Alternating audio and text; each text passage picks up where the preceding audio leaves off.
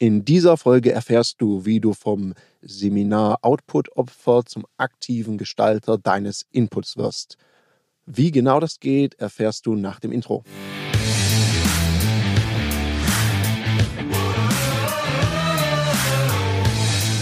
Herzlich willkommen bei dem Podcast Die Sales Couch Exzellenz im Vertrieb mit Tarek Abodela. In diesem Podcast teile ich mit dir meine Learnings aus den letzten 20 Jahren Unternehmertum und knapp 30 Jahren Vertrieb. Schön, dass du wieder dabei bist. Es ist Sonntag, es ist 19.30 Uhr. Wir haben den ganzen Tag gedreht und produziert für einen Kunden von uns. Um 20 Uhr steht noch ein Teamessen an, so als Dankeschön, dass alle so cool mitgezogen sind. Und davor war ich noch kurz im Gym. Und da ist mir so einen Gedanken durch den Kopf geschossen, den ich unbedingt mit dir teilen mag.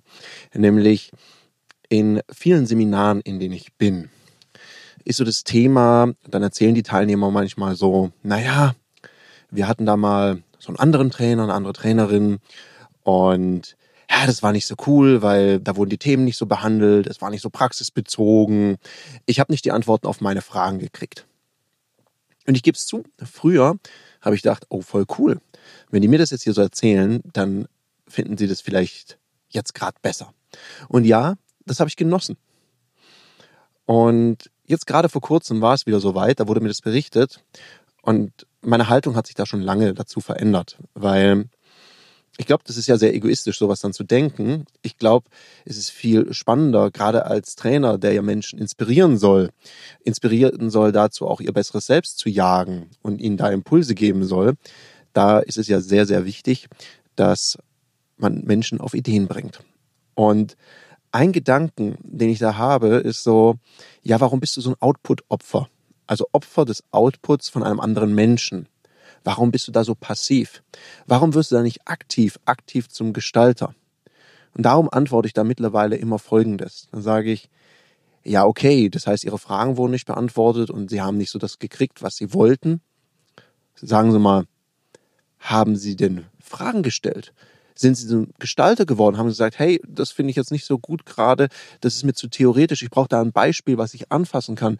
Ich brauche da ein Beispiel auch in der dialogischen Umsetzung. Wie klingt denn das, wenn ich mit einem Kunden so und so sprechen muss? Machen Sie doch mal ein Beispiel, lassen Sie uns doch mal gerade durchspielen. Und ich konfrontiere die Leute dann wirklich damit und sage, sag mal, was hast denn du dafür getan, dass das Seminar dein Seminar wird, dass du die Input kriegst, die du auch wirklich brauchst und dir wünschst, um besser zu werden.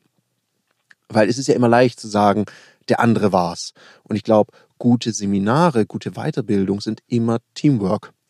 Weil es gibt vorne, und ich glaube, das ist auch völlig überholt, dass es einfach so diese Sendernummer ist. Da steht da vorne irgend so ein Zampano, der seine Ideen rausknallt und nur einer hat recht. In so einem Raum sitzt ja oft ganz, ganz viel Lebenserfahrung. Da gibt es ganz viele Tops, da gibt es aber auch Flops, da gibt es viele Erkenntnisse. Und ein gutes Seminar ist aus meiner Sicht immer Teamwork.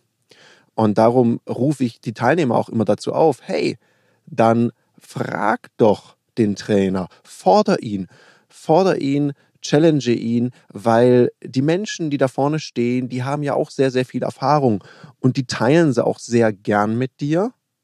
Immer dann, wenn sie dazu aufgefordert werden und wenn du das auch forderst.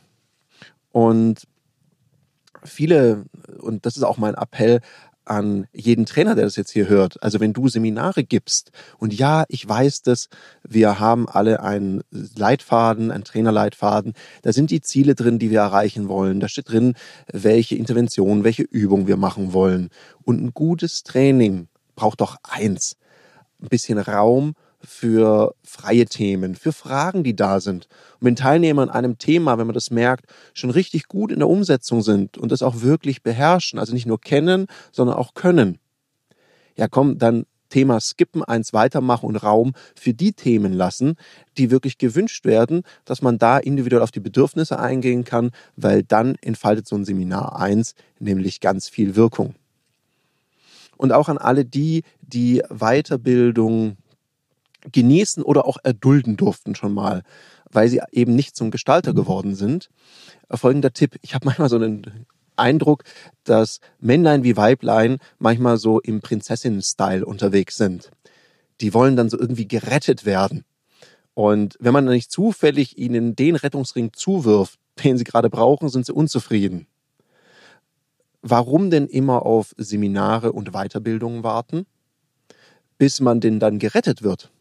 Warum nicht selber hier mal schauen, wenn du jetzt sagst, ah, ich habe ganz oft mit Einwänden zu tun. Hey, es gibt total gute Bücher.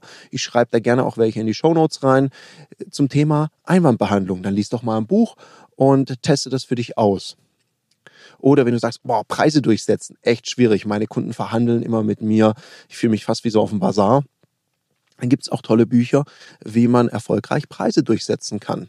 Warum nicht das mal lesen? Also frag dich doch mal selber an der Stelle kurz zu den Challenges, die ich in meinem Business habe. Wie viel Weiterbildung habe ich dazu selber genossen und wie viel davon habe ich selber gestaltet? Also habe ich mal ein Buch dazu gelesen, einen Podcast gehört, der in diese Richtung geht, mal auf YouTube gesucht, mal gegoogelt. Also bin ich da selber proaktiv mit diesem Thema umgegangen, weil ich glaube nicht, dass Wissen so das Thema ist. Das ist alles da. Ich glaube, es geht ganz häufig darum, wie setzen wir dieses Wissen um und trainieren wir das auch vorher. Weil ganz oft erlebe ich es, dass Menschen beim Kunden üben. Und Kunden ist für mich sowas wie Wettkampf. Im Wettkampf wird nicht geübt. Da darf ja auch ein Kunde erwarten, dass ich meine maximale Leistung abrufe. Weil viele verwechseln Erfahrung sammeln an dieser Stelle mit Training. Ich kann ja nicht in einem Kundengespräch sagen, oh, Sie, der Einstieg war gerade echt mies. Können wir nochmal von vorne anfangen? Wer macht denn das schon? Das macht ja niemand. Und wenn man es mal macht, dann wäre das mal einmal zwischendurch witzig. Aber ansonsten ist es doch viel schlauer, sich einen Kollegen zu schnappen und zu sagen, hey du, ich habe da gerade in einem Buch gelesen, wie man Preise besser durchsetzen kann. Wollen wir das so machen, dass du mal kurz den Kunden spielst und ich guck mal, wie ich damit klarkomme. Du sagst mir einfach mal, boah, das ist aber ganz schön teuer. Und jetzt ganz wichtig, das ist so ein Appell. Wenn ihr das jetzt zusammen übt, ganz ehrlich, es gibt, gibt wirklich 0,0 Sinn, wenn du jetzt sagst, ich packe alle schrecklichen Kunden, die ich jemals erlebt habe, in eine Person und aggregiere die in so Endgegner Level 13 Satans Sohn. Das bringt nichts, weil äh, dein Counterpart ist ja gerade damit beschäftigt, eine neue Technik zu trainieren und das braucht vielleicht auch gerade die ganze Kapazität. Wenn du da so einen Endgegner aus dem Kasten zerrst, dann führt es nur zu eins, einer absoluten Überforderung und empowert, also ermutigt dich ja 0,0, das nachher bei einem Kunden auch mal auszuprobieren und ihm besser werden. Das macht nämlich nur eins, dass du sagst, ja, okay, habe ich doch gewusst, egal was ich ausprobiere, es bringt ja eh nichts, es funktioniert nicht. Und das ist ja total schade. Also fangt doch mal mit einem niedrigen Level an und steigert euch dann. Also steigert den Widerstand so, dass ihr gegenseitig Spaß dabei habt, besser zu werden. Dann ist der andere dran, dann wechselt man wieder. Und das klingt jetzt so, als ob man da Stunden investieren müsste. Muss man gar nicht. Wenn du in der Woche mal so eine Viertelstunde bis eine Stunde in deinem Business trainierst und da jemand hast, der da auch wirklich Lust drauf hat, ja, dann go ahead. Und du wirst sehen, wenn du das jetzt drei Monate machst, in drei Monaten bist du ein anderer Verkäufer. Da bist du auf einem anderen Level, weil du eben geübt hast. Und es klingt dann auch, was am Anfang noch ganz sperrig klingt, wo du denkst, boah, das ist ja überhaupt nicht authentisch. In drei Monaten hat es schon so viel von deiner Persönlichkeit bekommen und du dich auch weiterentwickelt als Persönlichkeit, dass es total stimmig klingt, total rund ist für dich und du das dann auch wirkungsvoll einsetzen kannst. Ich wünsche dir, dass in diesem Podcast die ein oder andere Inspiration für dich dabei war. Ich wünsche dir viel Freude beim Umsetzen. Bis zum nächsten Mal. Das war eine Folge von Die Sales Couch. Danke, dass du hier deine Zeit investiert hast und bekanntlich bringt ja die Investition in dich selbst die beste Rendite. Und eins noch, ganz wichtig, vom Zuschauen ist noch niemand Meister geworden. Also, setz die Erkenntnisse, die du aus diesem Podcast gewonnen hast, für dich persönlich um. Wenn dir der Podcast gefallen hat, dann lass mir eine 5-Sterne-Bewertung da, hinterlass einen Kommentar und vor allem abonniert diesen Kanal, damit du in Zukunft keine Folge mehr verpasst. Und wenn du jetzt das Gefühl haben solltest, dass du jemanden kennst, der diesen Content auch unbedingt erfahren sollte, dann teil den mit ihm, weil Sharing is Caring und in diesem Sinne viel Erfolg beim Umsetzen.